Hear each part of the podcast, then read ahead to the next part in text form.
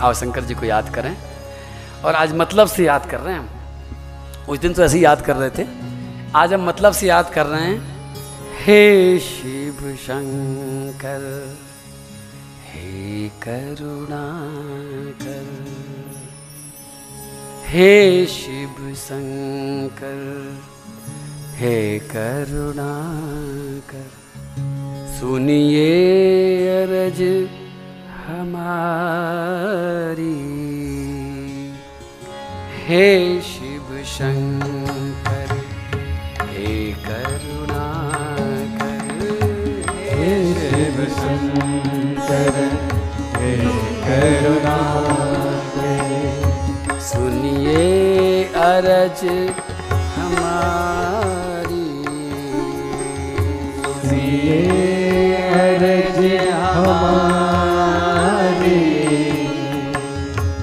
भव सागर से पार उतारो। भव सागर से पार उतारो। भव सागर से पार उतारो। भव सागर से पार उतारो। आई शरण तिहारी। आए शरण तिहारी। हे शिव शंकर हे करुणाकर हे शिव शंकर हे करुणाकर हे शिव शंकर हे करुणाकर हे शिव शंकर हे करुणाकर चंद्र ललाट बभूत रमाए। चंद्र ललाट भभूत रमाए। चंद्र ललाट बभूत रमाए। चंद्र ललाट भभूत रमाए। कटिबागंबर धारे। हो। घटिवा गंबर धारी। ध्यान करो श्री शंकर भगवान का। चंद्र ललाट बभूत रमाए। चंद्र ललाट भभूत रमाए। हे बा कटिबाघंबर धारे। घटिवा गंबर धारी। कर में डमरू गले भुजंगा कर में डमरू गले भुजंगा। कर में डमरू गले भुजंगा। कर में डमरू गले भुजंगा। नंदी ठाड़ो द्वारे। नंदी नारो बारे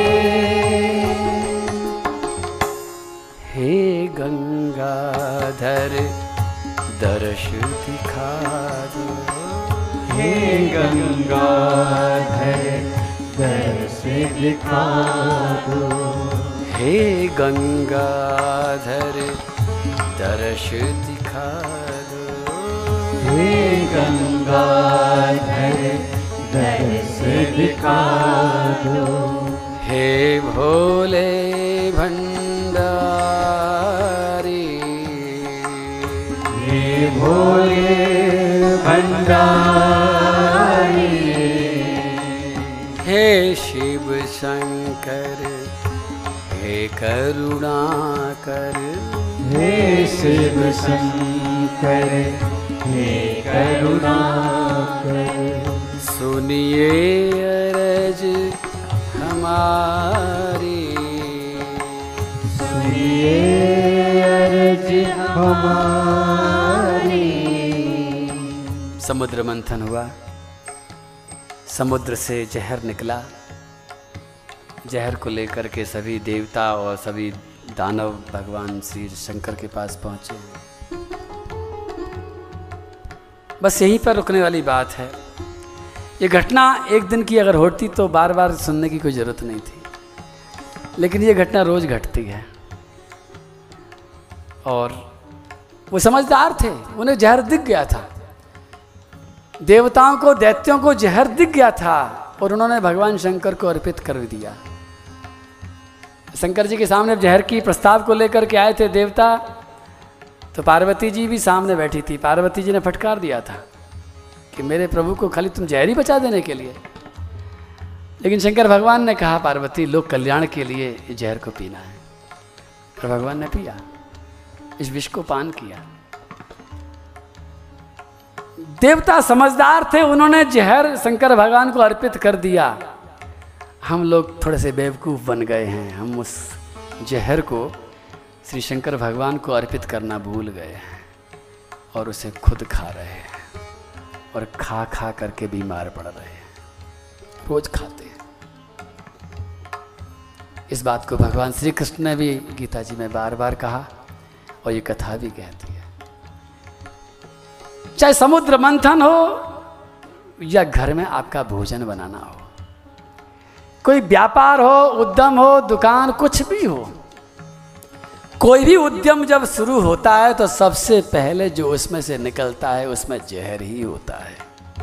इसलिए मेरी बात को प्रमाणित करने के लिए मैं आपको याद दिलाऊँगा बचपन की, पुराने ज़माने की, कि आपके यहाँ पर जब रोटी बनती थी, अभी भी बनती होगी लेकिन पता नहीं ये परंपरा है या नहीं, लेकिन पहली पहली रोटी आपकी घर वाले नहीं खाते हैं।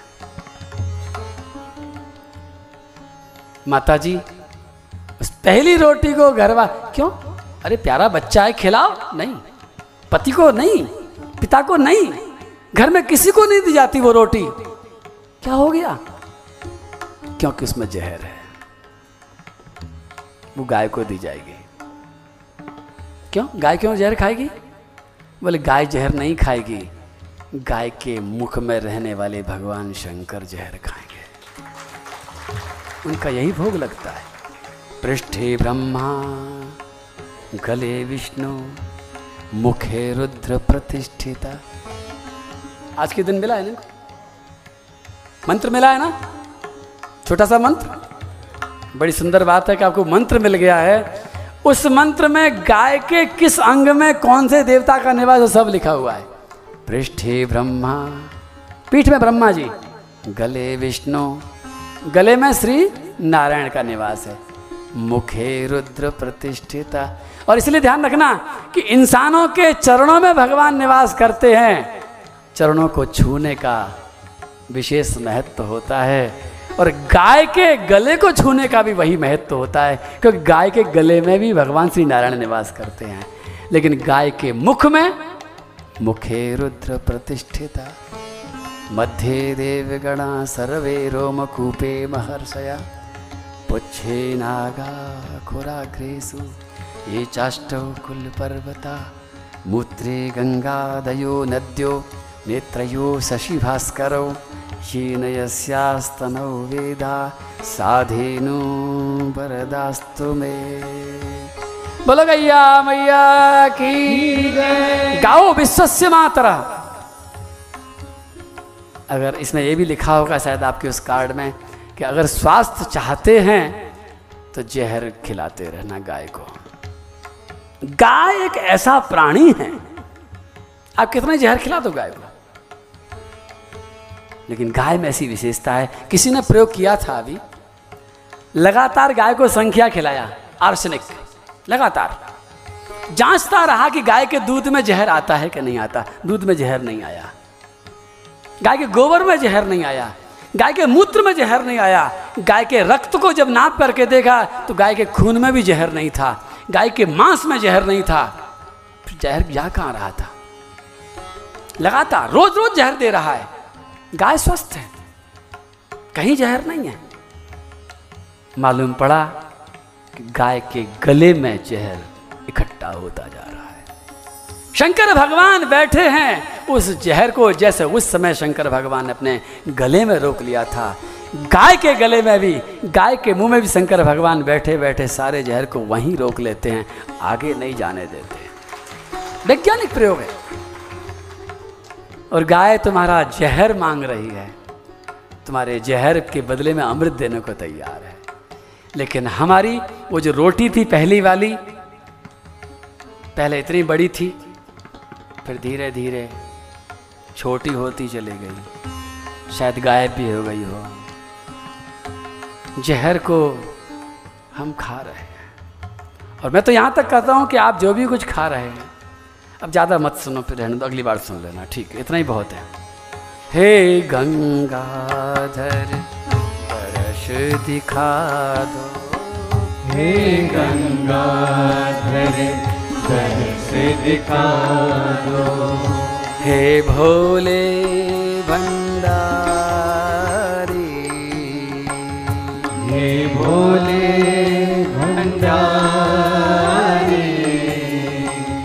हे शिव शंकर हे करुणाकर। हे शिव शंकर हे करुणाकर। जन्म मरण के तुम हो स्वामी। जन्म मरण के तुम हो स्वामी। वास्तव में मरण के स्वामी शंकर भगवान है। मरण के लिए जितने भी कारक तत्व हैं, जितनी बीमारियाँ हैं, वो सब की सब सेना शंकर भगवान की सेना में रहती है। सारे रोग, सारे उपद्रव, सारी बीमारियाँ, ये सब उनका डिपार्टमेंट है। आप कुछ भी कर लो। वो अदृश्य चीज़ चलती है जन्म मरण के तुम हो स्वामी। जन्म मरण के तुम हो स्वामी। हे शंकर अविनाशी। हे शंकर अविनाशी। इस बात को अगली बार मिलने तक इतना तो कर लेना कि रोटी के साइज़ को थोड़ा सा ठीक कर लेना। थोड़ा बढ़ा लेना। आप कहोगे कि महाराज जी, गाय मिलती नहीं है। मैं कहता हूँ, गाय नहीं मिले तो जहर खाना ज़रूरी है क्या? गाय नहीं मिले कोई बात नहीं है।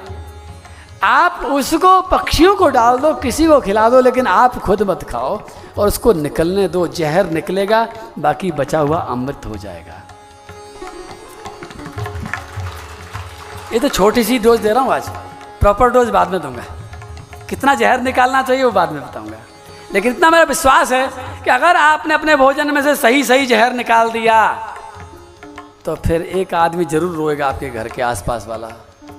कौन रोएगा मालूम है? आपका फैमिली डॉक्टर ज़रूर रोएगा फिर। वो कहेगा कि, महाराज जी, क्या बता गए? मेरा धंधा चौपट करवा दिया। आपके घर से बीमारियाँ हमेशा हमेशा के लिए विदा हो जाएँगी। जड़ चली जाएगी। क्योंकि जहर खा रहे हैं, बीमारियाँ आ रही हैं। जहर निकल जाएगा। अभी इसी प्रांगण में बहुत से मेरे परिचित ऐसे बैठे हैं, जिन्होंने ऐसा प्रयोग किया और उन्होंने कहा कि महाराज जी, वाकई में बीमारियाँ पूरे परिवार में से ही विदा हो गई हैं। अब एकदम स्वस्थ रह रहे हैं, क्योंकि जहर को कंटिन्यूस निकालते चले जा रहे हैं। और जहर को पचाने की ताकत केवल गाय में है और किसी में नहीं है। बाकी पक्षी भी खा सकते हैं, लेकिन कम से कम इंसान को, हम परिवार को जहर, जब आप परोसते हैं, जब आप खाते हैं तो आपको तो दिखता है कि हमने बिल्कुल ऑर्गेनिक खाया है, शुद्ध खाया है, अच्छे ब्रांड का सब कुछ किया है, लेकिन मैं कहूँगा दूर से देख करके कि ठहर जाओ, रुक जाओ, इसमें भी जहर है, इस जहर को निकाल दो। भगवान श्री कृष्ण ने तृतीय अध्याय में, तेरहवें श्लोक में कहा कि जो निकाल करके जहर जो बचा हुआ खाता है, वो अमृत खाता है। उसके सारे पाप भी नष्ट होते हैं, सारे ताप भी नष्ट होते हैं, सारी बीमारियाँ चली जाती हैं और जो पूरा का पूरा खा जाता है, वो बीमारियों को खाता है। अमृत नहीं, जहर खाता है। जन्म मरण के तुम हो स्वामी। जन्म मरण के तुम हो स्वामी। हे शंकर अविनाशी। हे शंकर अविनाशी। कण कण में है रूप तुम्हारा। कण कण में है रूप तुम्हारा। हे भोले कैलासी हे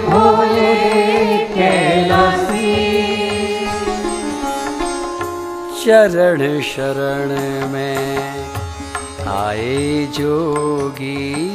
चरण शरण में आए जोगी। रखियो लाज हमारी। रखियो हमारे हे शिव शंकर हे करुणा कर। हे शिव शंकर हे करुणा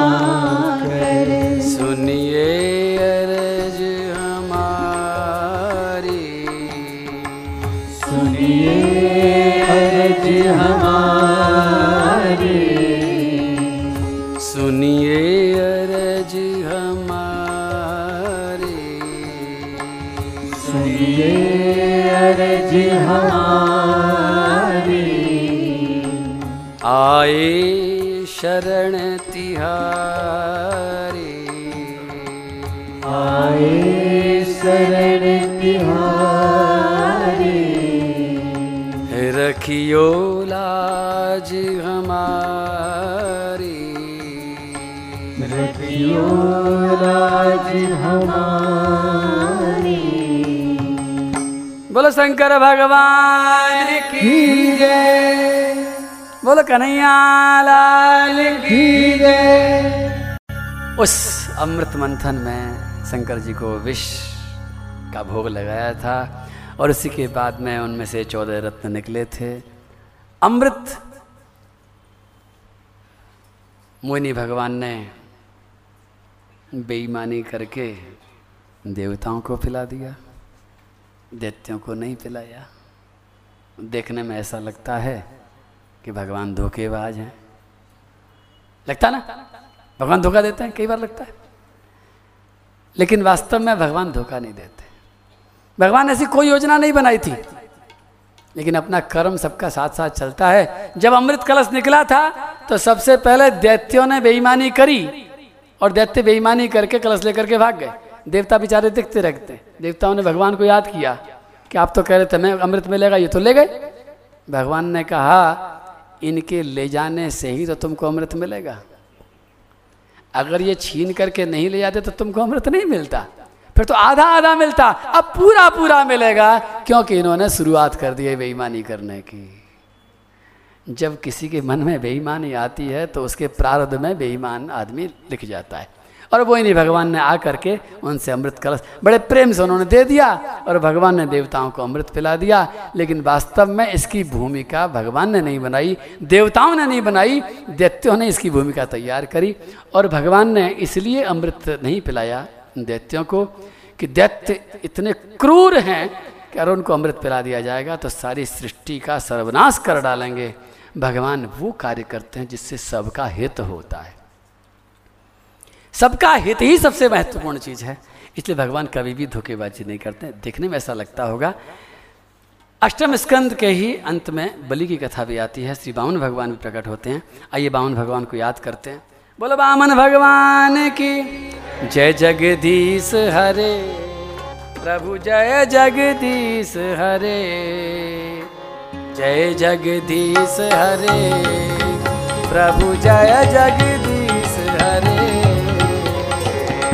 जगदीश हरे। प्रभु जय जगदीश हरे। जय जगदीश हरे। प्रभु जय जगदीश हरे। जय जगदीश हरे। प्रभु जय जगदीश हरे। छलयसि विक्रमणे बलिमदभूत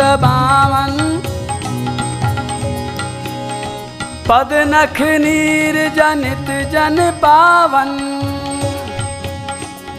बामन भगवान ने जब ऊपर चरण बढ़ाए थे ब्रह्मा जी ने उनके चरणों को धोया था गंगा जी का प्राकट्य हुआ था। बोलो गंगा मैया की केशवाधृत बामन रूप।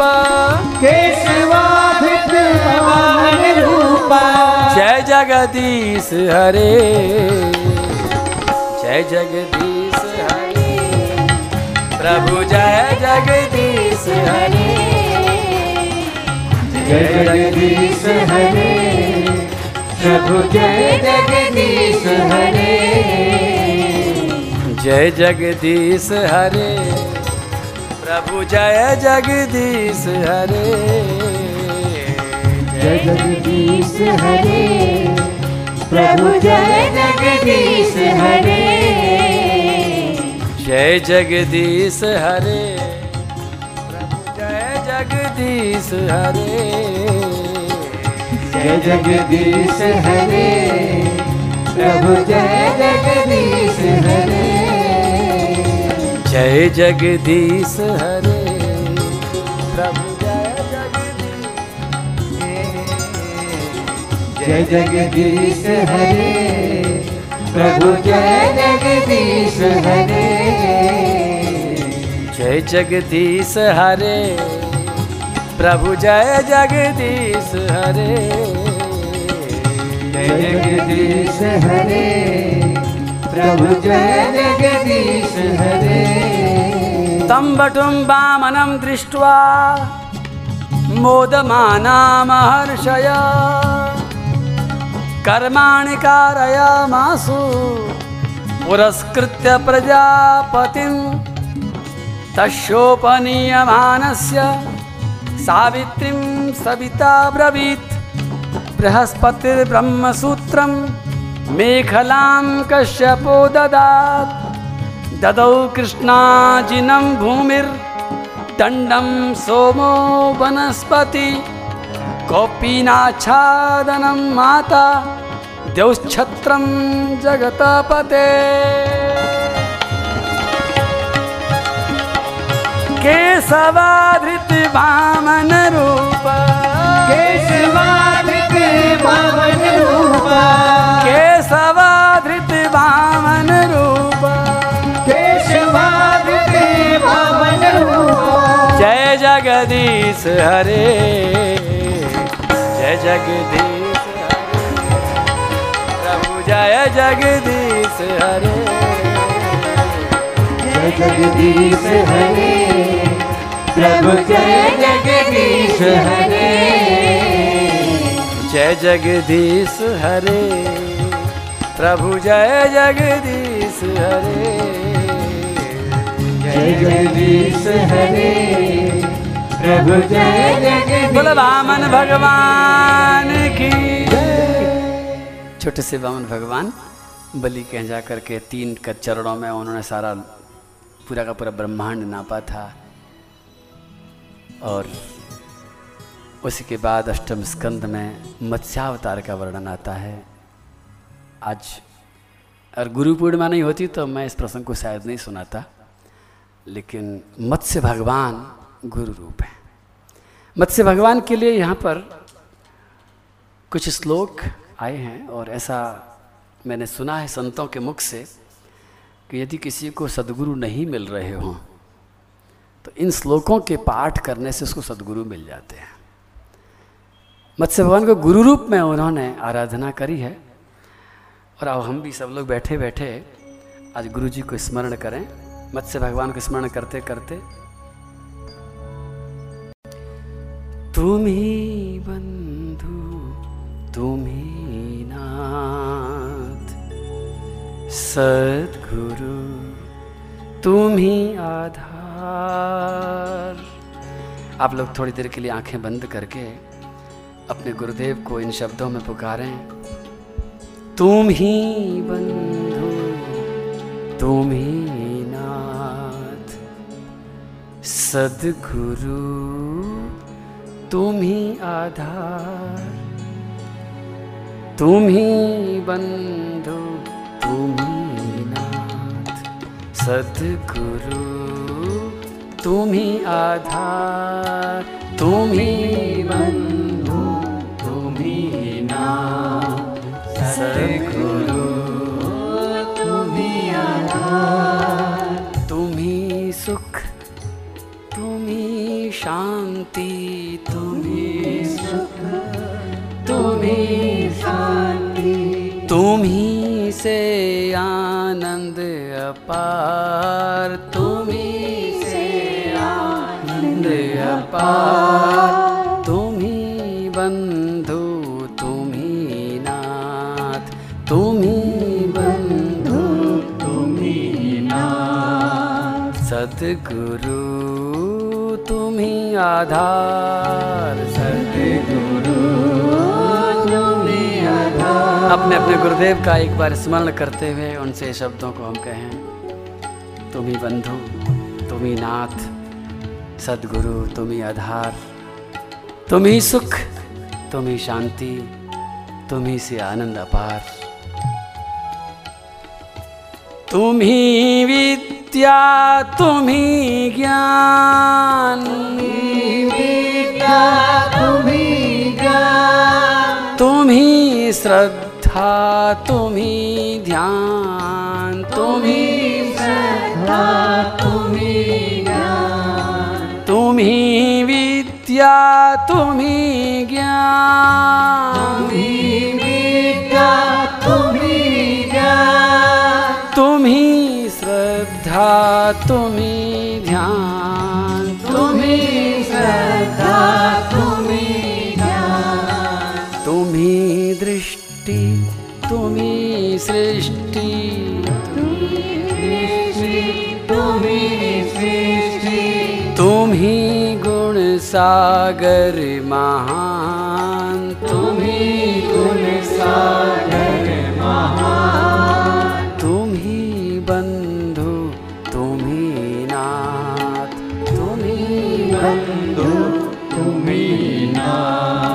सद्गुरु तुम ही आधार।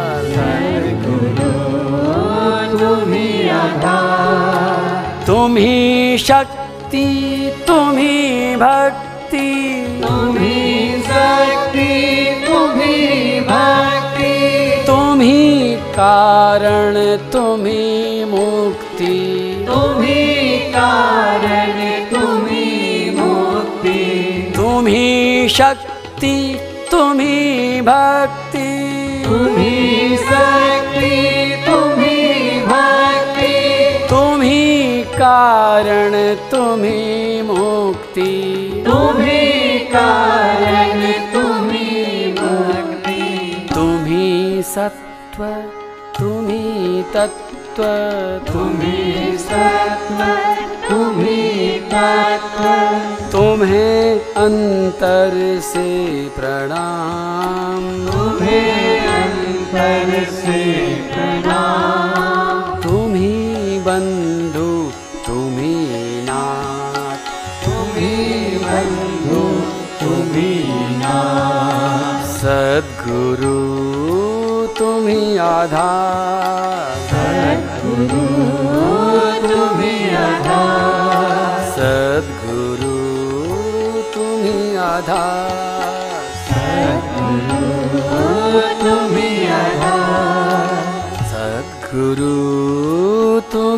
आधार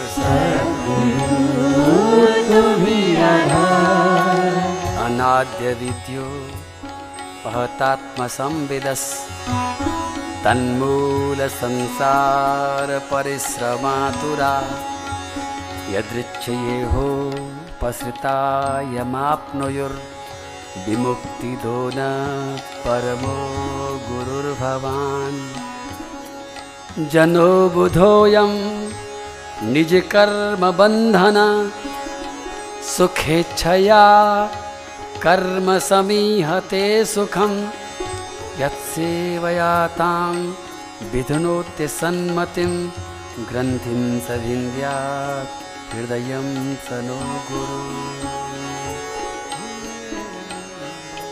तुम्ही बंधु तुम्ही ना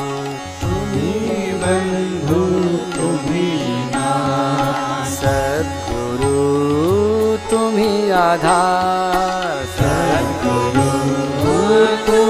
आधार सद्गुरु, तुम्ही आधार सद्गुरु, तुम्ही आधार सद्गुरु तुम्ही आधार सद्गुरु आधार बोलो गुरुदेव, भगवान। जय। बोलो मत्स्य भगवान की जय। मेरी शुभकामना है आपके जीवन में आपको सदगुरुदेव ज़रूर मिलें और सदगुरुदेव के साथ साथ उनके प्रति अटूट श्रद्धा भी मिले। सदगुरु मिल जाते हैं लेकिन श्रद्धा कई बार नहीं मिल पाती है। तो मेरी तो ये शुभकामना है कि आज का ये गुरु पूर्णिमा का ये पर्व और इस पर्व पर आप बैठे बैठे इतने ध्यान से तपस्या से ये ये भागवत श्रवण कर रहे हैं। और इसमें भी आपने मत्स्य भगवान का ये चरित्र सुना, ये श्लोक सुना, ये मेरे शब्द सुने, आपके अंदर की श्रद्धा इतनी बलवती हो, इतनी मज़बूत हो, उसे कोई डिगा न पाए।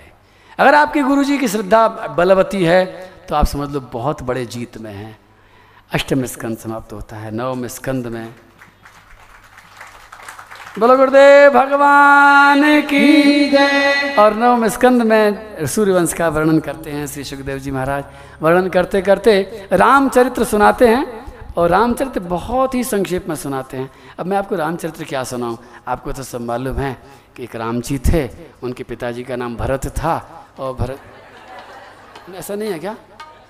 दिमाग गर्म हो गया बहुत देर हो गई ना मेरे को। तो क्या नाम था पिताजी का? अच्छा अच्छा। ठीक है, मैं तो गड़बड़ कर जाता अभी। गुरुवर थे तख्त राज्यो। व्यचरदनुवनम पद्म पद्भ्याम प्रियाया पाणी स्पर्शा क्षमाभ्याम मृजित पत्र जो यो हरेंद्रानुजाभ्याम श्री सुखदेव जी महाराज ने परीक्षित को जब रामचरित्र सुनाया, सबसे पहले कह दिया श्रुतम ही वर्णितम भूरी त्वया सीता पतेर मुहु। मैं भी वही इस भाषा में कहता हूँ कि भाई, आपने रामचरित्र सुना तो ही है। है ना? इसलिए आपको तो मालूम है राम जी कौन थे। दशरथ जी के बेटे थे, है ना? और सीता जी के भाई थे। भाई नहीं थे?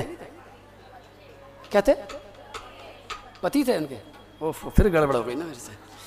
क्या बताऊँ, दिमाग थोड़ा सा ऐसे हो जाता है। एक बार एक स्कूल था और स्कूल वालों ने रामलीला का वो कराया था आयोजन, कि हमारे बच्चों में कुछ संस्कार आना चाहिए, देश के संस्कृति को जानना चाहिए। रामलीला रोज शाम को होती थी बच्चे सब जाते थे रामलीला देखने के लिए। और एक दिन इसमें स्कूल में एक आ गया इंस्पेक्टर उसने टीचर से पूछा, कि साहब बताओ, क्या पूछूँ? बोले, हम तो आजकल हमारी संस्कृति पर बड़ा ध्यान दे रहे हैं। हम संस्कृति के बारे में पूछो। रामलीला चल रही है। तो राम जी के बारे में कुछ भी पूछ लो, हमें सब मालूम है। इंस्पेक्टर ने बच्चे को खड़ा किया। बोलो, शिव जी का धनुष किसने तोड़ा? उसने कहा, मैंने तो नहीं तोड़ा। इंस्पेक्टर ने कहा, मास्टर साहब, ये क्या कह रहा है? मास्टर साहब बोले कि, इसके कहने में मत आना आप। ये सबसे क्लास का बदमाश लड़का है, सबसे उपद्रवी है। मुझे पक्का विश्वास है शिव जी का धनुष इसी ने तोड़ा होगा। और मेरी नहीं मानता, बच्चों से पूछ लो, सब तोड़ फोड़ यही मचाता है। क्लास की जितनी कुर्सी की टांग टूटी है, सब इसी ने तोड़ी है। इंस्पेक्टर बोला, ये क्या हो रहा है? वो गया हेड मास्टर के पास में। हेड मास्टर साहब, ये क्या हो रहा है? बच्चे से पूछता हूँ, बच्चा कहता है, मैंने नहीं तोड़ा। अध्यापक कहता है, किसी ने तोड़ा ये हो क्या रहा है? हेड मास्टर बोला कि आपको मालूम है कितना बड़ा स्कूल है? पाँच सौ बच्चे हैं। कहाँ कहाँ तक ध्यान रखूँ? किस किस पे निगाह रखूँ? शंकर जी कहे तो संभाल के रखा करना अपना धनुष को। बार बार तोड़वा देते हैं। अब पता नहीं कौन तोड़ गया? अब मेरी कोई गारंटी है क्या? अब तो इंस्पेक्टर और भी परेशान हो गया। अब वो पहुँचे डायरेक्टर के पास में। डायरेक्टर साहब, कैसा स्कूल चलवा रहे हो? बच्चे ये कहते हैं, टीचर ये कहता है, और प्रधानाचार्य जी ये कहते हैं, डायरेक्टर बोला, अब टूट गया सो टूट गया, मेरे यहाँ कारपेंटर लग रहा है, मरम्मत करा देता हूँ, काय को परेशान हो रहे हो? लेकिन आपको तो मालूम है ना, शिव जी का धनुष किसने तोड़ा? सबको मालूम है? तो बस ठीक है, बहुत अच्छी बात है। बोलो, राजा रामचंद्र भगवान की, सीतापति श्री राम वैसे तो श्री राम चरित्र और कृष्ण चरित्र बहुत कुछ गुथा हुआ है। ये जितने भी चरित्र मैं बहुत संक्षेप में जो सुनाता जा रहा हूँ, ये सारी की सारी व्यवस्था किसने करी है? श्री राधा रानी की व्यवस्था है। जैसे आप अगर कभी हर की पौड़ी, हरिद्वार गए हों तो वहाँ पर बड़ी तेज़ धारा बहती है गंगा जी की। इतनी तेज़ धारा बहती है कि कोई टिक नहीं सकता। तो व्यवस्था वहाँ की नगर पालिका ने कर रखी संकल्प डाल रखी है। संकल्प पकड़ करके डुबकी लगाओ और किनारे पर आ जाओ। और अगर हाथ बिल्कुल छूट गया फिर भी बह रहे हो तो किसी न किसी संकल्प को पकड़ लो, किनारे पर आ जाओगे। और संकल्प को नहीं पकड़ोगे तो बह जाओगे। वहाँ की व्यवस्था नगर पालिका करती है, लेकिन संसार के समुद्र में बहते हुए, हम जैसे, आप जैसे, उन कमज़ोर लोगों को किनारे तक लाने के लिए भगवान की अवतारों की लीला की संकल्प बिछाने की व्यवस्था श्री राधा रानी करती है। ये उन्होंने व्यवस्था करी है कि तुम सब बह रहे हो, लेकिन भगवान की एक एक लीला की संकल्प, भगवान को किसने मजबूर किया? राधा रानी ने। चलो, जाओ।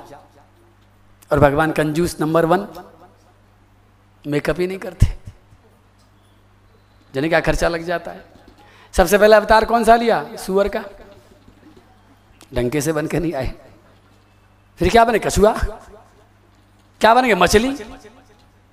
क्या बन गए नरसंग श्री राधा रानी ने कहा कि आप मानोगे नहीं ऐसे। मैं संग चल रही हूँ। अच्छी तरह से श्रृंगार करो, अच्छी तरह से जाओ। लीला करने जा रहे हो, कोई आफत काटने नहीं जा रहे हो। तो श्री रामचरित्र में स्वयं सेठानी जी साथ आई हैं और सजा करके लाई हैं। लेकिन वो अपने उस लीला का कारण कि जितने भी लोग श्री राम को देखें, क्या कारण है? क्यों कर रहे हैं लीला? जो हमारा मन है, जो इंसान का मन इधर उधर भटक रहा है, वो जब प्रभु को एक बार देख लेगा, एक बार उसका रस चख लेगा तो अपने आप गुड़ कब तक अच्छा लगता है? जब तक शक्कर खाने को नहीं मिलती।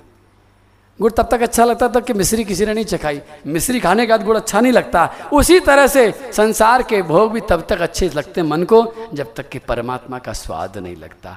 और परमात्मा का स्वाद इतना सरल हो जाए, सहज हो जाए। ऋषि मुनि तो जाते हैं समाधि में तो तो ले लेंगे। लेकिन एक साधारण इंसान कैसे लेगा? उसको उपलब्ध कराने के लिए भगवान ने ये लीला श्री जानकी जी के कहने पर, राधा रानी कहने पर करी है। और रघुनाथ बन करके आए हैं और जहाँ जहाँ से जा रहे हैं, जहाँ जहाँ से गुजर रहे हैं, वहाँ वहाँ सबका मन मोहित कर रहे हैं। भीलनिया, किरातनिया, नगरवासिनिया, जंगल में जो देख रहा, यहाँ तक कि ऋषि मुनि ऋषि मुनियों ने देखा कि, आह, कितना सुंदर रूप है। जानकी जी ने कहा, रुक जाओ, इस सुंदर रूप का स्वाद लेना है तो ऐसे नहीं मिलेगा। इसका स्वाद लेने के लिए गोपी बनना पड़ेगा। और गोपी बनने के लिए मैं व्यवस्था करती हूँ कि अगले अवतार में जब ये कृष्ण बन करके आएँगे तो तुम गोकुल में गोपी बन करके प्रकट हो जाओगे। मैंने व्यवस्था कर दी। सारे ऋषि मुनियों को गोपी बनने की सुविधा श्री जानकी जी ने दी। एक उदाहरण दूँ तो मैं आप समझ जाओगे कि जैसे कोई कोई कंपनी जब कोई बहुत अच्छा प्रोडक्शन करती है तो मार्केटिंग की चिंता भी रहती कि नहीं रहती? क्यों भैया? कि भाई प्रोडक्शन हमने कर, मान लो कोई साड़ी बना रही है, कोई कंपनी एक डिज़ाइन निकाली साहब, महँगी साड़ी, पाँच हज़ार रुपये की साड़ी बनाई और उसने बना कर रख दी एक लाख, बिकी नहीं पाँच भी, फिर कहाँ जाएगी कंपनी तो बुकिंग तो चाहिए ना। तो क्या करते हैं वो, घर, हैं? हाँ एजेंट क्या बोलते हैं? नहीं पंपलेट नहीं, वो एजेंट भेजते ना बुकिंग कराने के लिए घर। सेल्स वाले हाँ राइट राइट तो सेल्स वाले रखते हैं कि भाई जा कर के ये हमने सैंपल बना दिया है सैंपलिंग कर दी है, अब पूरे जगह जा कर के देखो भैया किसी को कितनी चाहिए, किसी को 500 किसी को 200 किसी को 100 किसी को एक, फिर प्रोडक्शन कर देती है। वही बात यहाँ हुई। माल बहुत ऊँचा है बुकिंग पहले चाहिए। राम अवतार में बुकिंग चल रही है। माल सप्लाई होगा कृष्ण अवतार में। और बुकिंग कौन कर रही है? जानकी जी। माल क्या है? बोले, राम जी, चलता फिरता माल है ये। देखो, चाहिए तो बोलो। और जिस जिसने उनको ललक करके देखा, जानकी जी ने सबके नाम लिख लिए लेकिन एक जना ऐसा आया, उसने कहा, जी, सैंपल पीस ही दे दो मेरे को तो। मेरे को रुका नहीं जा रहा। कौन बुकिंग कराए? कौन इंतज़ार करे? मुझे तो यही चाहिए। उसका नाम था सुपर्ण का। सुपर्ण का यही चाहिए मेरे को तो। भगवान ने कहा, भाई बुकिंग चल रही है अभी, शांति रख। बोले, ना। श्री लखन लाल जी ने उसके नाक कान काट दिए। और जब वो जा रही थी, रोती हुई, चिल्लाती हुई, अपमानित होकर के तो उसके रास्ते में श्री जानकी जी ने उसे रोक करके कहा था, बहन, इस बार ये मर्यादा पुरुषोत्तम है। अगली बार ये लीला पुरुषोत्तम होंगे। इस बार तेने आकर के अपनी अर्जी लगा दी है। अब दोबारा तुझे आना नहीं पड़ेगा। मैं खुद अपनी तरफ़ से भेज करके तेरे दरवाजे पर इनको पहुँचा दूँगी। और वही वही सुपर्णखा जब मथुरा के राज्य में कुब्जा बन करके आई तो राधा रानी ने अपने श्री कृष्ण को अपने आप उनके दरवाजे तक पहुँचा दिया। कैसी उदार है। कितनी उदारता है। इन राम लीला और कृष्ण लीला तो बहुत गुथी हुई है। आइए राम जी को थोड़ा सा स्मरण ज़रूर करेंगे। बोलो राम बोलो राम बोलो राम बोलो राम भजो राम भजो राम भजो राम बोलो राम बोलो राम बोलो राम बोलो राम सीताराम सीताराम सीताराम सीताराम बोलो राम बोलो राम बोलो राम बोलो राम राजा राम राजा राम राजा राम राजा राम बोलो राम बोलो राम बोलो राम बोलो राम सीताराम सीताराम बोलो राजा रामचंद्र भगवान। की जय। भगवान ने बहुत सुंदर सुंदर लीलाएँ करके सबको विमोहित भी किया है और उसके बाद में जब दसम स्कंद प्रारंभ होता है दसम स्कंद में ये राजा परीक्षित चुपचाप बैठा बैठा चार दिन से सुन रहा है कथा और इस समय आकर श्री सुखदेव जी महाराज चुप हो गए। अचानक पता नहीं क्या हुआ? राजा घबरा गया। राजा ने कहा महाराज क्या बात हो गलती हो गई मेरे से? आप चुप कैसे हो गए? सुखदेव जी ने कहा, मैं इसलिए चुप हो गया हूँ क्योंकि अब तक मैं कथा सुना रहा था केवल ज्ञान की। अब मैं कथा सुनाऊँगा नहीं, अब मैं दिखाऊँगा तेरे को। परीक्षित जी ने कहा, मैं भी यही चाहता हूँ प्रभु, अब सुनाओ मत, अब तो दिखा दो। मैं श्याम नाम का दीवाना हूँ, मुझे वृंदावन दिखला दो ऐसी जगह ले चलो प्रभु, जहाँ पर मनमोहन की लीला आज भी हो रही हो।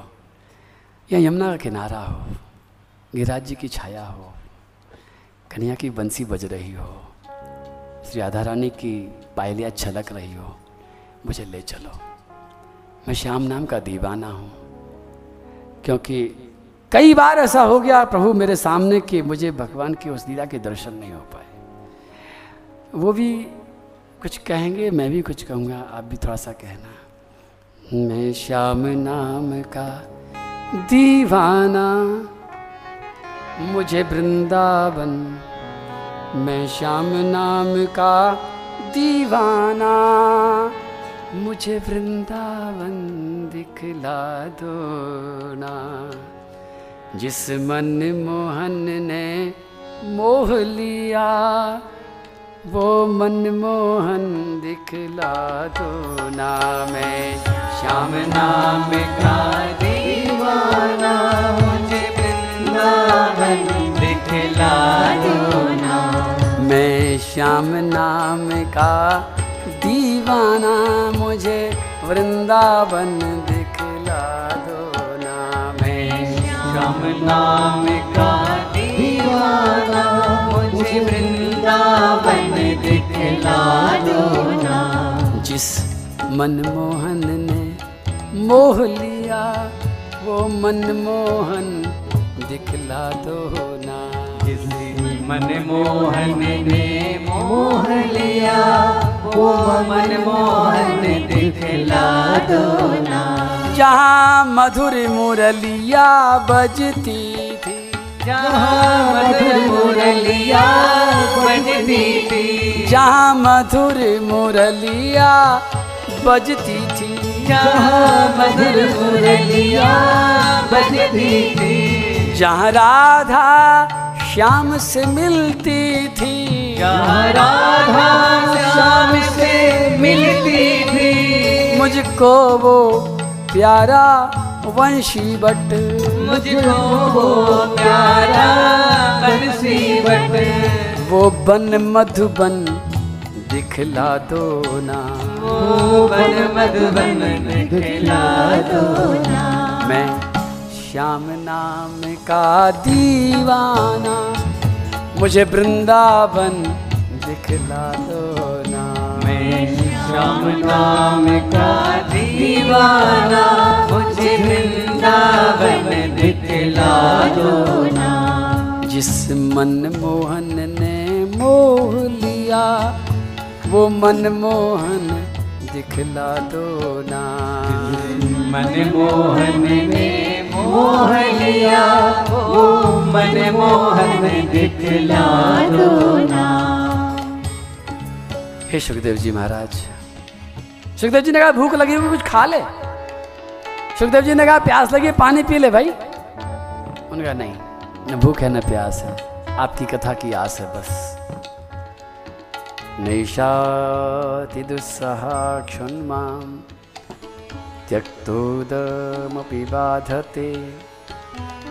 पिबन्तं त्वन्मुखाम्भोज च्युतम हरि कथामृतम आपके होठों से निकलती कथा पीने को मिल रही अब कुछ नहीं चाहिए। एक दिन था जब मैंने गलती से भूख प्यास के कारण एक ऋषि का अपराध किया था। आज नहीं लग रही है।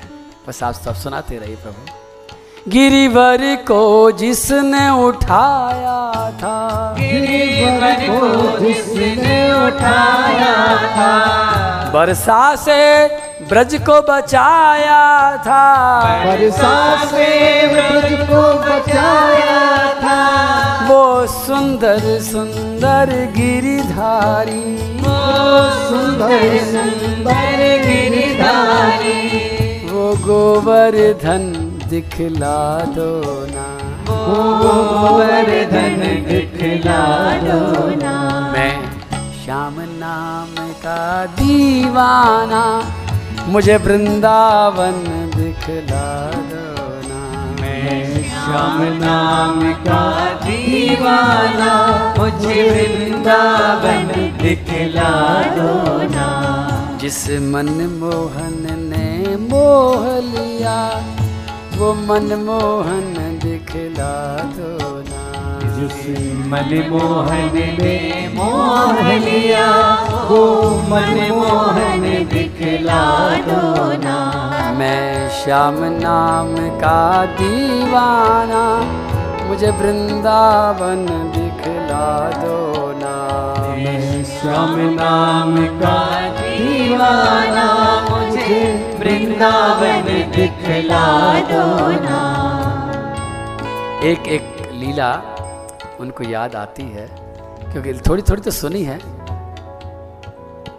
जहाँ रास रचाने वाला था जहाँ रस रचाने वाला था दुनिया को नचाने वाला था।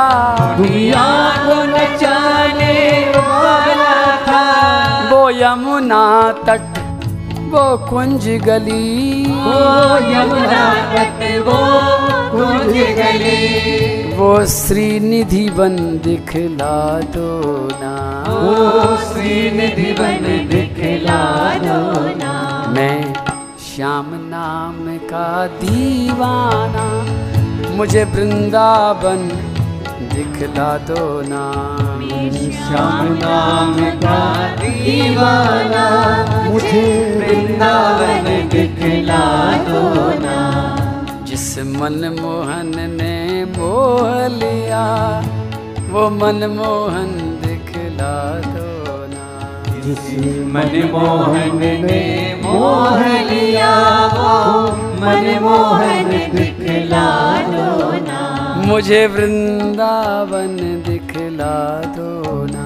मुझे वृंदावन दिखला दो ना।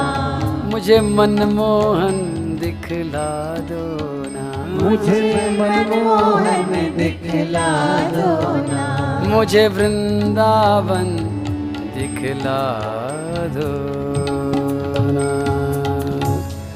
बोलो वृंदावन बिहारी लाल की जय। परीक्षित जी, भारत विकल हैं और वो प्रार्थना कर रहे हैं, हम भी प्रार्थना कर रहे हैं। नवम स्कंद की कथा सुनने लायक थी और अब सुनने लायक कथा नहीं है, अब देखने लायक है। अब अगर सुनने को मिली तो आनंद नहीं आएगा। अब तो जो कुछ आँखों से दिखना चाहिए।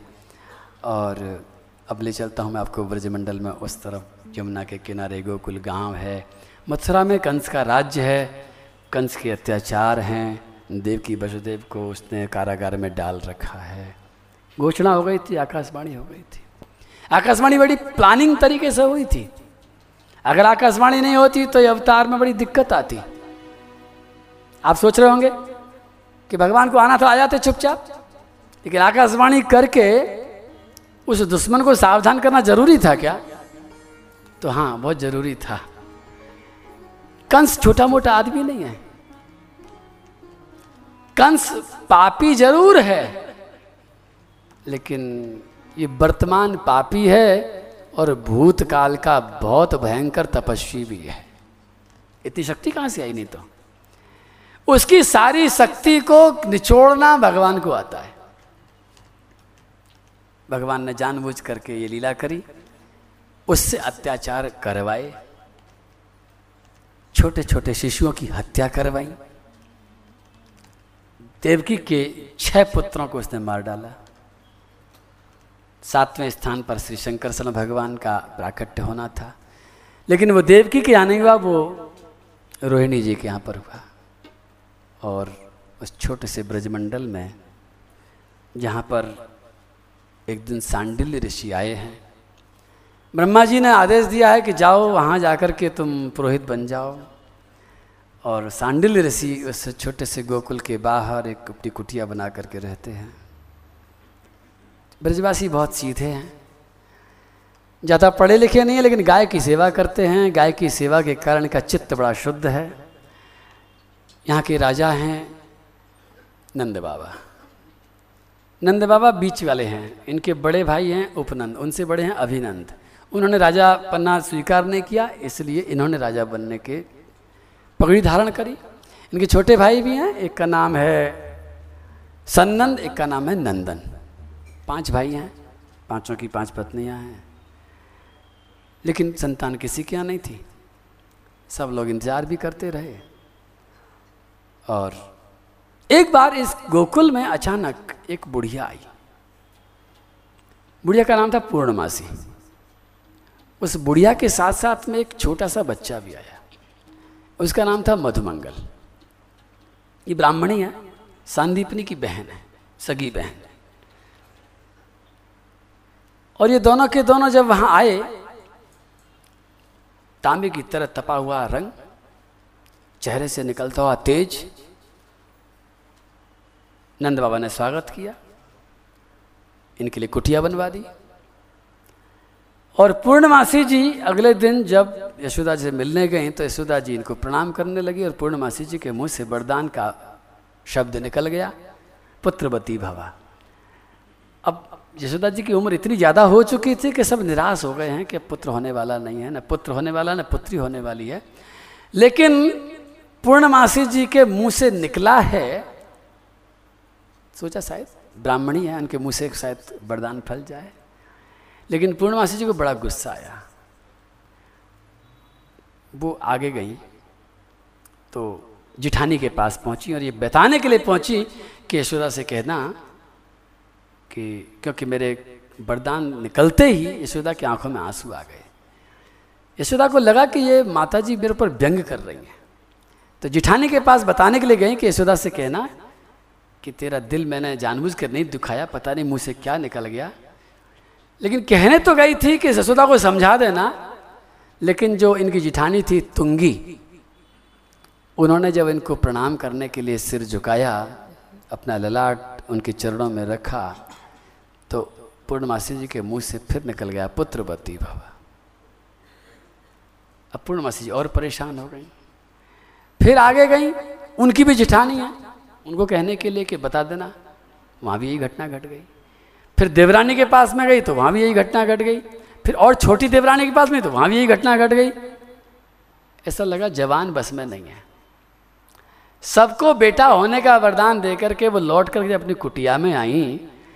तो मधुमंगल लड्डू खा रहा था बैठा बैठा। और मधुमंगल ने देखा कि माता जी आ रही हैं, माँ आ रही है। माँ, क्या बात है? परेशान है? पूर्णवासी ने खबरदार, मेरे से माँ मत कहना। मैं तुम्हारी माँ बनने लायक नहीं हूँ। मैंने अभी भी बहुत बड़ा झूठ बोला है। जिनको पुत्र नहीं हो सकता है, मैंने उनको अभी अभी मुँह से कह दिया है।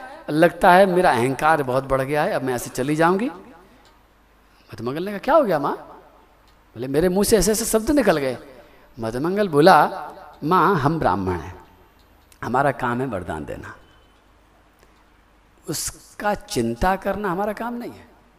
चिंता करे भगवान। हमारे मुँह से निकले हुए शब्द की रक्षा करना भगवान का काम हमारा काम नहीं है। और देख, माँ, तू एक एक वरदान दे के आई, इतनी परेशान हो रही है। अभी मैं जाके एक एक वरदान और दिया हूँ तो?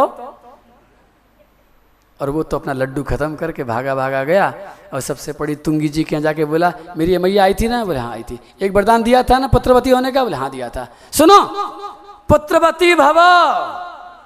एक बेटा मेरी माँ के वरदान से होगा और एक बेटा मेरे वरदान से होगा। छोटा सा बालक है। ज़्यादा उम्र नहीं दिखती है। लेकिन ब्रजवासियों की श्रद्धा है कि उस छोटे से बच्चे की भी उन्होंने मज़ाक नहीं उड़ाई। उन्होंने हाथ जोड़ लिए और भागा भागा ये मधुमंगल, फिर पीवरी जी के यहाँ भी गया, कुबला के यहाँ भी गया, अतुला के यहाँ भी गया और सबको, यशोदा जी को छोड़ करके सबको वरदान दे करके आया है और इसके वरदान सफल होने ही हैं। नंद के यहाँ आनंद होना ही है। सबसे पहले बलराम जी का प्राकट्य हुआ है। सबसे पहले रोहिणी जी रोहिणी जी की भी कथा बड़ी विचित्र है। ऐसे ही नहीं पहुँची रोहिणी जी। सब नंद आदि गण सुबह सुबह का समय है। सब धूप में बैठे हैं, गप्पे मार रहे हैं।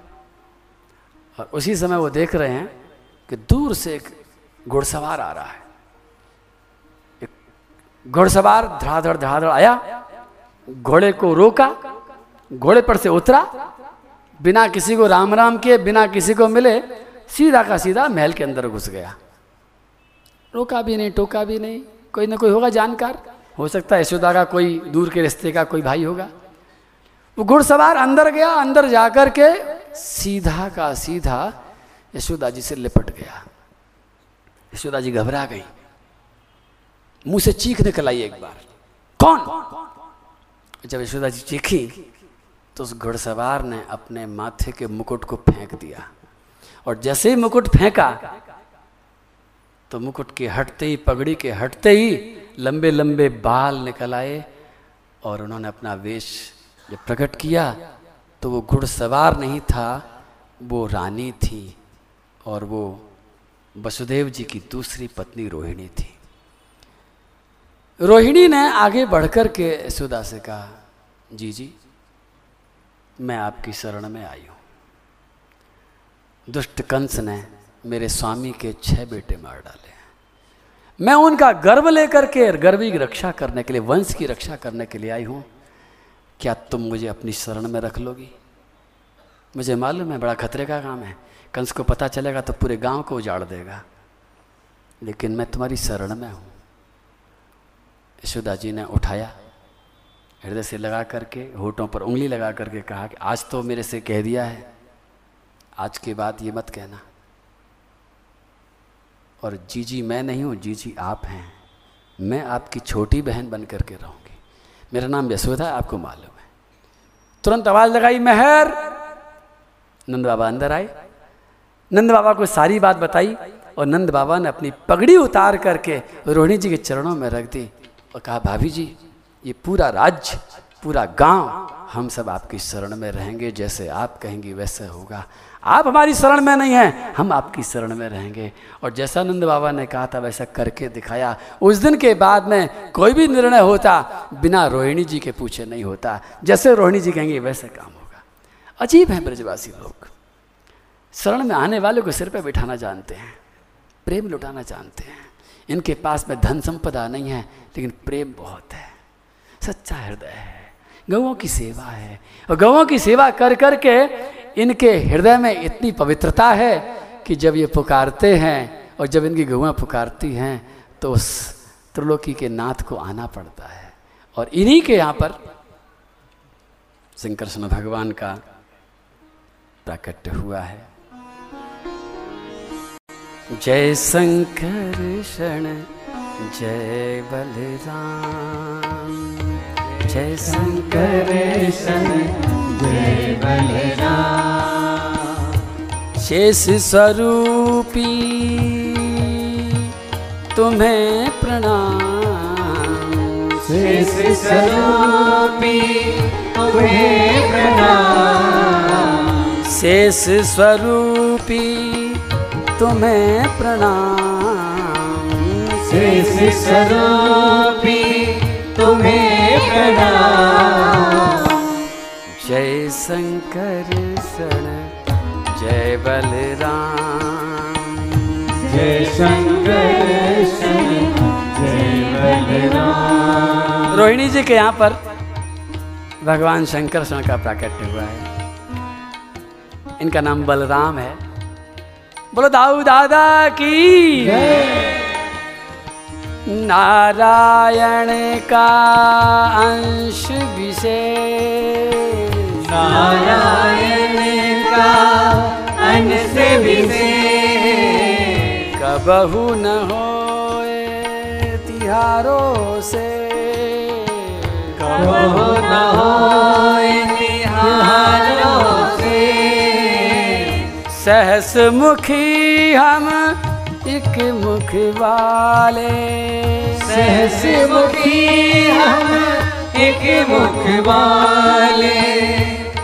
शंकर भगवान शंकरषण भगवान का जब प्राकट हुआ है रोहिणी जी के गर्भ से तो सारे के सारे देवी देवता सब उनकी प्रार्थना करने स्तुति करने आए हैं। ये हज़ार फन वाले शंकरषण भगवान छोटे से बनकर के अवतरित हुए हैं। सहस मुखी हम एक मुख वाले। सहस मुखी हम एक मुख वाले।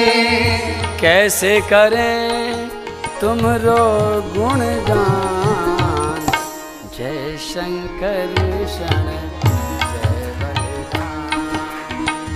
जय शंकर शरण जय बलराम। शंकर शरण जय बलराम। जय शंकर शरण जय बलराम।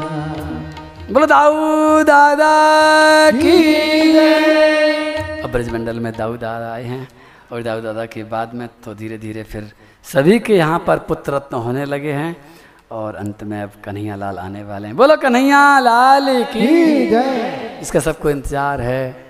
मथुरा में भी कंसी भी इंतज़ार कर रहा है। उसे मालूम है कि आठवां गर्भ मेरा काल होगा, वो भी इंतज़ार कर रहा है। ब्रज में भी सब लोग इंतज़ार कर रहे हैं और हम भी सब इंतज़ार कर रहे हैं। कन्हैया ने बड़ी कृपा करी है। कन्हैया एक साथ दोनों जगह पर आए हैं। ऐसा लगता है कि मथुरा में ही आए मथुरा में भी आए और इस गोकुल में भी आए हैं। तमद्भुतं बालकमम्बुजक्षणं चतुर्भुजं शङ्खगदायुधायुधं श्रीवत्सलक्ष्मं गलसौभिकौस्तुभं पीताम्बरं साम्रपयोदसौभगं महारवैदूर्यकिरीटकुण्डल त्रिषा परिस्वक्तसहस्रकुन्तलम् उद्दामकाञ्चं गदकङ्कणादिभिर्विरोचमानं वसुदेव एकक्षता कन्या के आते ही सब पूरे के पूरे वातावरण में सुगंध फैल गई है। बुझी हुई यज्ञाग्नियाँ अपने आप प्रज्वलित हो गई हैं। नदियाँ प्रसन्न हैं, पृथ्वी प्रसन्न है। आकाश मंडल में सारे के सारे ग्रह नक्षत्र अपने अपने शुभ स्थानों में हैं। सबको मालूम है अब श्याम सुंदर आ रहे हैं। और कन्हैया प्रकट होते हैं। बोल कन्हैया, लाल की और इधर कन्हैया प्रकट हुए हैं, उधर गोकुल में प्रकट हुए हैं। गोकुल में आनंद छाया है। बहुत दिनों से इंतज़ार था। यशोदा जी के यहाँ कोई खुशखबरी होने वाली है, सबको पता था। लेकिन क्या होगा, ये नहीं मालूम था। और सब लोग इंतज़ार करते करते थके जा रहे थे। रात्रि के समय जब कन्हैया प्रकट हुए तो किसी ने नहीं देखा। सब सो रहे थे। गोकुल में आनंद छाया है। गोकुल में आनंद छाया है। नाच किया ब्रजवाला ने, जन्म लिया गोपाला ने नंद लाला ने। उस गोकुल में भी आनंद आया और हमारे गोकुल में भी आनंद आया। गोकुल का मतलब हमारी इंद्रियों का कुल हमारी आँखों में हमारे कानों में हमारी जीभ में हमारी सब इंद्रियों में गोकुल में आनंद छाया है गोकुल में आनंद छाया है गोकुल में आनंद छाया है गोकुल में आनंद छाया है नाच किया ब्रजवाला ने जन्म लिया गोपाला ने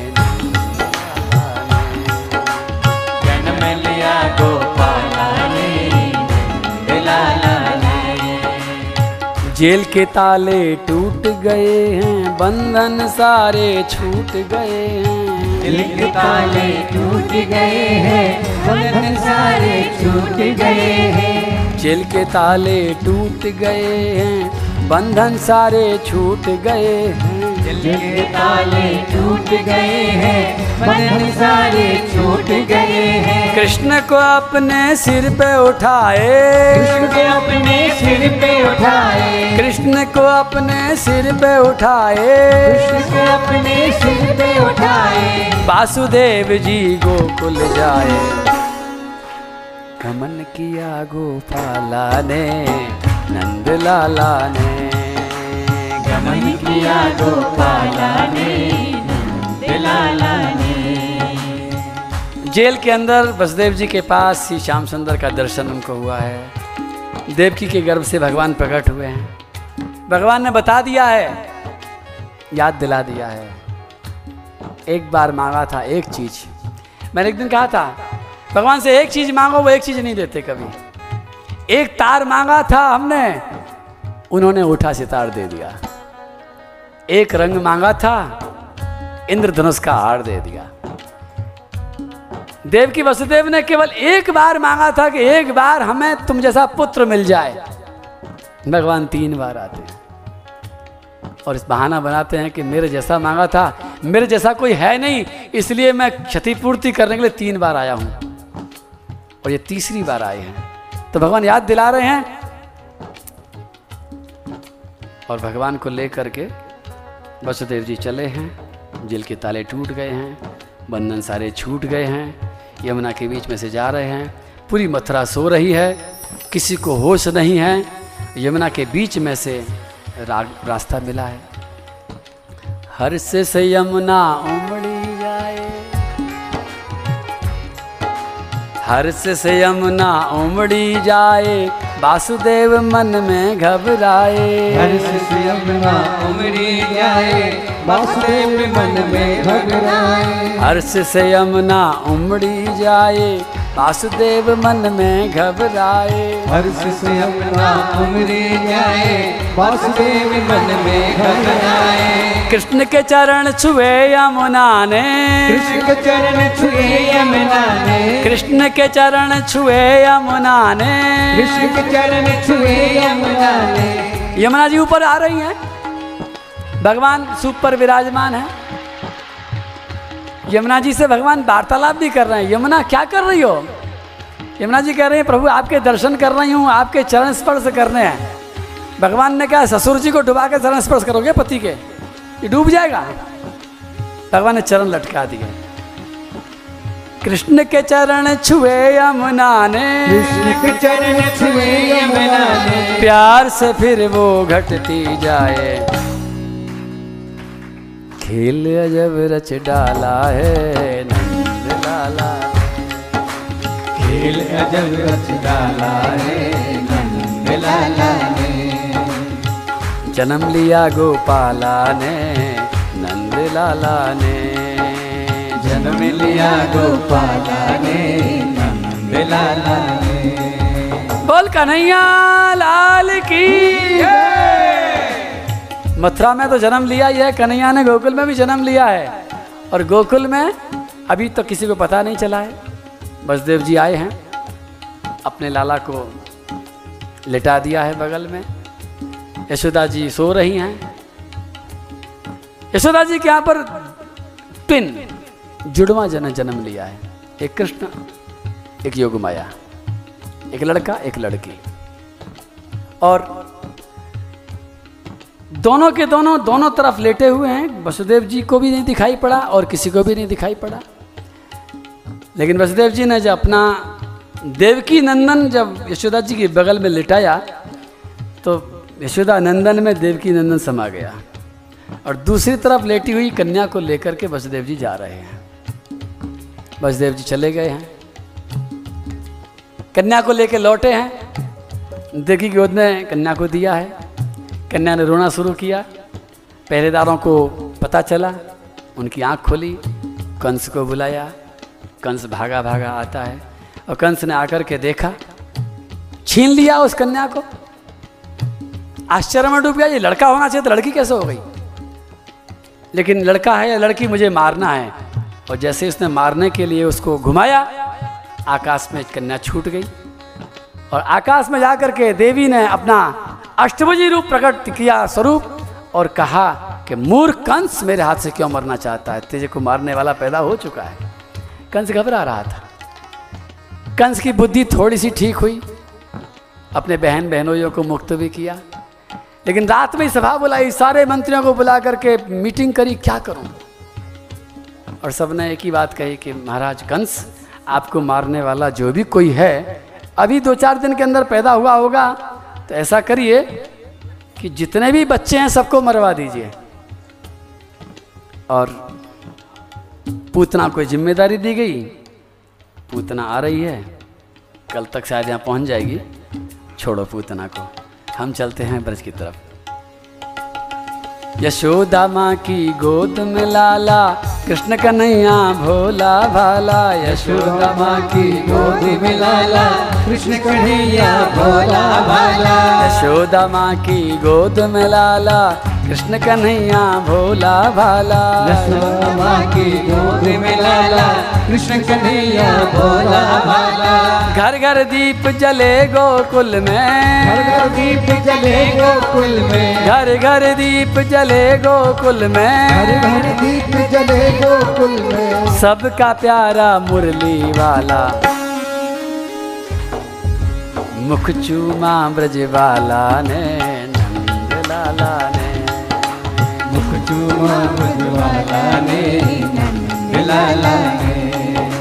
गोकुल में आनंद छाया है। गोकुल में आनंद छाया है। गोकुल में आनंद छाया है। गोकुल में आनंद छाया है। नाच किया ब्रज वाला ने। जन्म लिया गोपाला ने। जन्म लिया गोपाला जन्म लिया गोपाला ने जन्म लिया गोपाला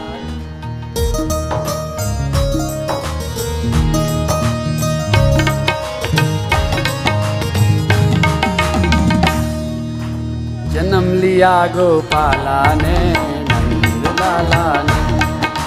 जन्म लिया गोपाला ने। गोकुल में आनंद छाया है। गोकुल में आनंद छाया है। गोकुल में आनंद छाया है। गोकुल में आनंद छाया है। नाच किया ब्रजबाला ने जन्म लिया गोपाला ने। जन्म लिया गोपाला ने लाला ने। मरणंद के लाल की। बोल कन्हैया, लाल की। यशोदा नंदन की। एक मिनट अगर शांति सुनोगे तो थोड़ा सा वर्णन करने का मेरा मन कर रहा है। जब ये लाला हुआ कन्हैया का तो कितना आनंद आया। कुछ थोड़ी सी कल्पना आप करके देखोगे। माता जी थोड़ी देर और बैठ जाओ, जब बैठी हो तो। इनको जो जा रहे हैं, इनको रोक लो, दो ये वंचित रह जाएँगे आनंद से। केवल पाँच मिनट और रुक जाओ, बस। बोल कन्हैया, लाल। ब्रजमंडल में इतना आनंद आया, इतना आनंद आया कि सब लोग लुटाने लगे। जब आनंद आता है ना तो बहुत लुटाते हैं। जैसे पता चला सबको कि नंद के आनंद, बोल नंद के, लाल की। नंद के आनंद भय। एक गोपी गोबर लेकर के जा रही थी। सामने वाली ने कहा, तुझे पता है क्या हुआ? क्या हुआ? अरे, यशोदा जी के लाला हुआ है। इतनी खुशी मिली उसको कि उसने गोबर से ही उसको स्नान करा दिया। नए के नए कपड़े सारे के सारे गोबर में हो गए। लेकिन नाच रही है। एक दूध दुह रही थी गाय का। सामने वाली ने कहा, मालूम है क्या हुआ? यशोदा जी के लाला हुआ। उसने पूरे का पूरा दूध का टोकना उसके ऊपर डाल दिया। कौन क्या दे रहा है? इससे मतलब नहीं, पर कुछ ना कुछ दे रहा है। सब नाच रहे हैं, सारे के सारे ब्रजमैन। ऐसा नृत्य का उत्सव शुरू हुआ है। गोपियाँ अपने अपने यहाँ से तरह तरह के उपहार लेकर के पहुँची हैं। गोप लोग भी पहुँचे हैं। आज का दिन बड़ा विशेष दिन है। सब लोग लगातार नृत्य करते जा रहे हैं। मधमंगल ने अपनी छोटी सी मंडली अलग बना ली है। वो, अब मैं उस भजन को थोड़ा सा गाऊँगा, बस। लेकिन जैसा मैं कहूँ वैसा करना मत। अभी तक तो आप मेरा कहने को मानते रहते थे अब मत करना। मैं कहूँगा आओ मिलकर नाचो गाओ लेकिन आप लोग नाचोगे तो आनंद खराब हो जाएगा ना? वहीं से बैठे बैठे झूमते रहना।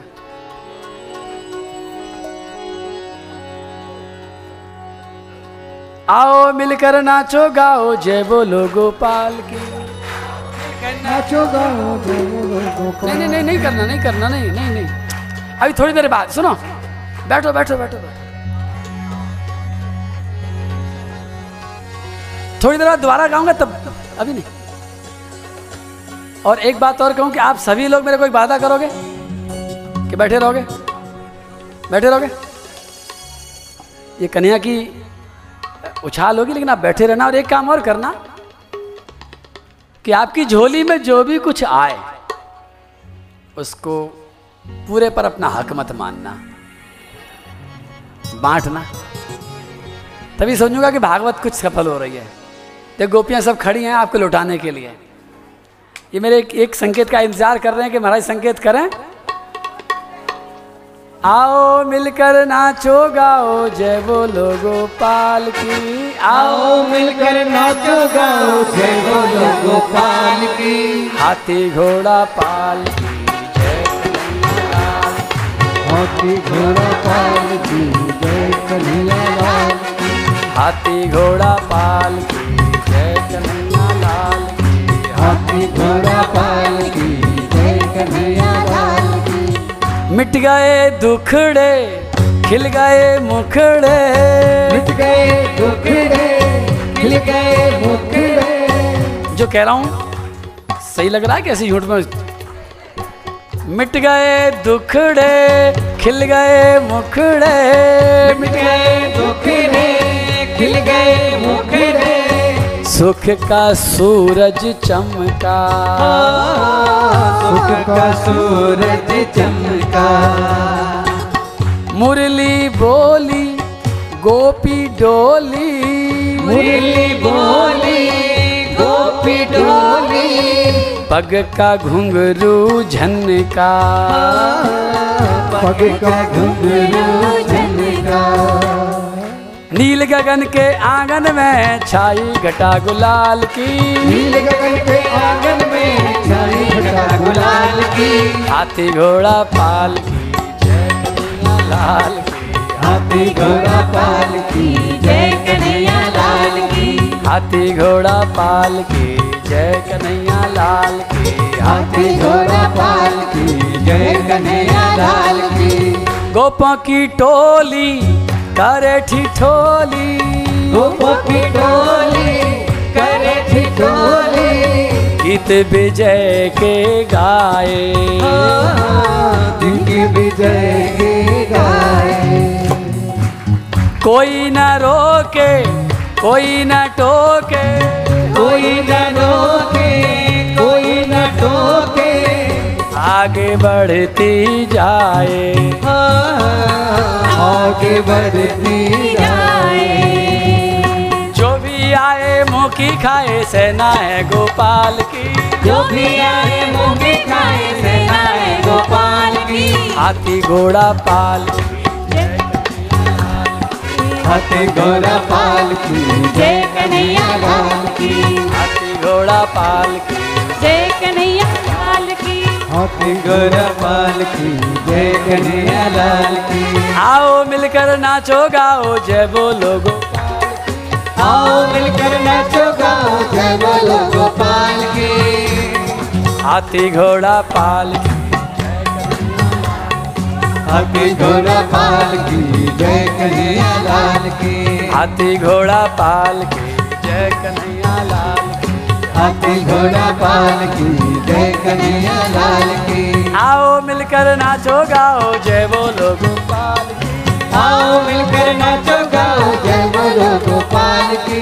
आओ मिलकर नाचो गाओ जय बोलो गोपाल की। आओ मिलकर नाचो गाओ जय बोलो गोपाल की। पाल की जय कन्हैया लाल की। हाथी घोड़ा पाल की जय कन्हैया लाल की। हाथी घोड़ा पाल की जय कन्हैया लाल की। हाथी घोड़ा पाल की हाथी घोड़ा पाल की जय कन्हैया लाल की। गोपों के राजा मन में समा जा गोप के राजा मन में समा जा गोपों के राजा मन में समा जा गोप के राजा मन में समा जा तुझ सा और न दूजा। खुद सा और न दूजा। तू ही हमारा पालनहारा तू ही हमारा पालन हारा। तेरी करें हम पूजा। तेरी मेरे हम पूजा। आज लगी है अखियाँ तुझ पर तेरे ग्वाल बाल आज लगी है तेरे हैं की। हाथी घोड़ा पाल की जय कन्हैया लाल। हाथी घोड़ा पाल की जय कन्हैया लाल की। आओ मिलकर नाचो गाओ जय बोलो गोपाल की। आओ मिलकर नाचो गाओ जय बोलो गोपाल की। हाथी घोड़ा पाल की। हाथी घोड़ा पाल की जय कन्हैया लाल की। हाथी घोड़ा पाल की लाल हाथी घोड़ा पालकी जय कन्हैया लाल की। हाथी घोड़ा पालकी जय कन्हैया लाल हाथी घोड़ा पालकी जय कन्हैया लाल की। हाथी घोड़ा पालकी जय कन्हैया लाल हाथी घोड़ा पालकी जय कन्हैया लाल की। हाथी घोड़ा पालकी जय कन्हैया लाल हाथी घोड़ा पालकी जय कन्हैया लाल की। जय जय श्री राम। कन्हैया बंसल जी, यहाँ लूट मार ही होगी, बटने वाली चीज़ वहाँ बैठेगी यहाँ कुछ नहीं। हाथ से कोई चीज़ ना था किसी को, बस पूरा हो गया कार्यक्रम। अब आप नाचने तैयार हो जाओ।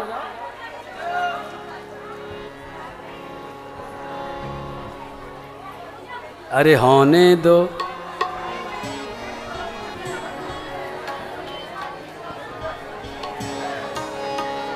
ओ गोपी। ओ गोपी, संभाल तेरी मटकी। आई टोली हमारे नट खटकी। ओ गोपी, संभाल तेरी मटकी। आई टोली हमारे खटकी। ओ गोपी, संभाल तेरी मटकी। आई गोपी संभाल तेरी मटकी। आई टोली हमारे नट खटकी। आई टोली हमारे नट खटकी अरे रुको रुको पनहारियो। अरे रुको रुको बनिहारियो आज डगरी है बंद पन घट की। आज डगरी है भन बन घटकी देखो पलट के घूमता उलट के। देखो पलट के घुमता उलट के। ये मुखड़ा मन भाया। कृष्ण आया। धमाधम होने दो। अरे होने दो धम चक धमाल भैया। अपना कन्हैया आया। अपना कन्हैया आया। होने दो धम चक धमाल भैया। अपना कन्हैया आया। अपना कन्हैया आया। नंद के आनंद भय। कन्हैया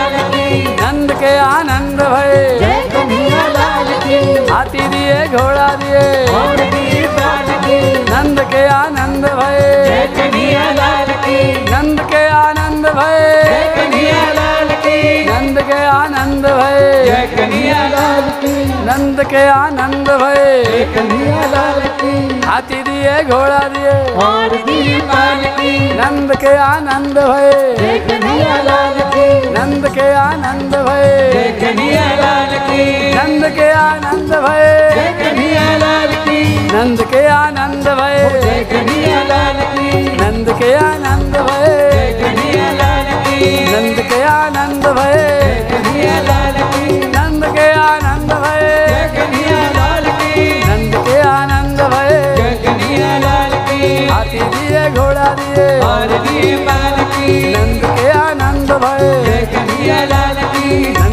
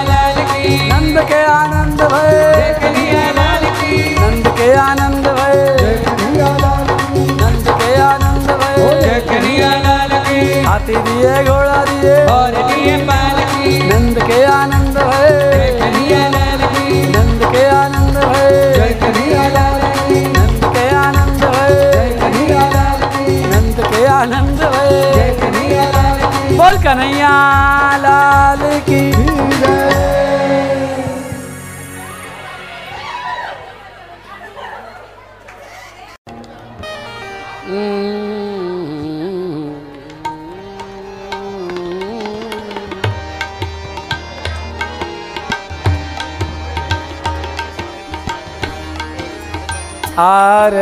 बाल कृष्ण की कीजय आरती बाल कृष्ण की कीजिए। अपनो जन्म सफल कर लीजिए।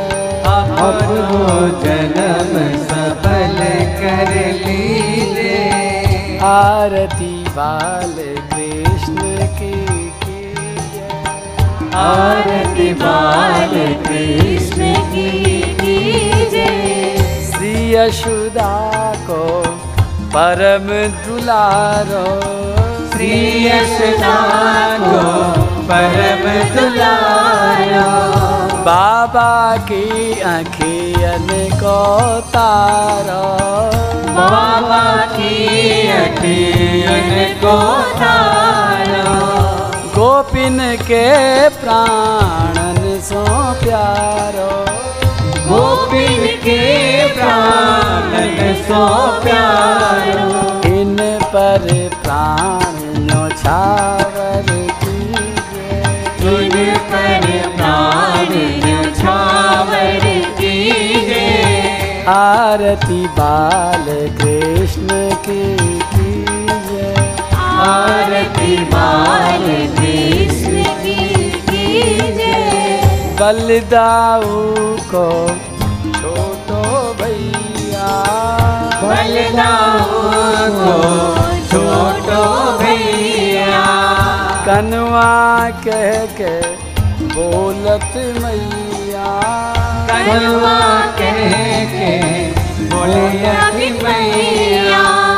परम मुदित मन लेत बलैया। परम मुदित मन वेद बलैया। परम मुदित मन लेत बलैया। परम मुदित मन वेद बलैया। अपनों सर बस इनको दीजिए। अपनो सर्वस इनको दीजिए। आरती बाल कृष्ण की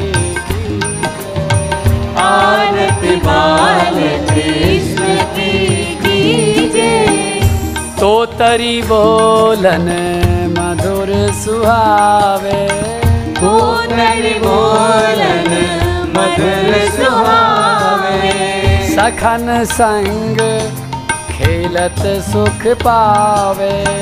सखल संग खेलत सुख पावे। सोई सुखी जो इनको ध्यावे। सोई सुखी जो इनको जावे अब इनको अपनों कर लीजिए। अब इनको अपनों कर लीजिए। आरती बाल कृष्ण की कीजिए। आरती बाल कृष्ण श्री राधावर कुंवर कन्हैया। श्री राधावर कुंवर कन्हैया। ब्रज जन को नवनीत चुरैया। ब्रज जन को नव नीत गवैया ब्रज जन को नवनीत खवैया। ब्रज जन को नव नीत गवैया देखत ही मन लेत चुरैया।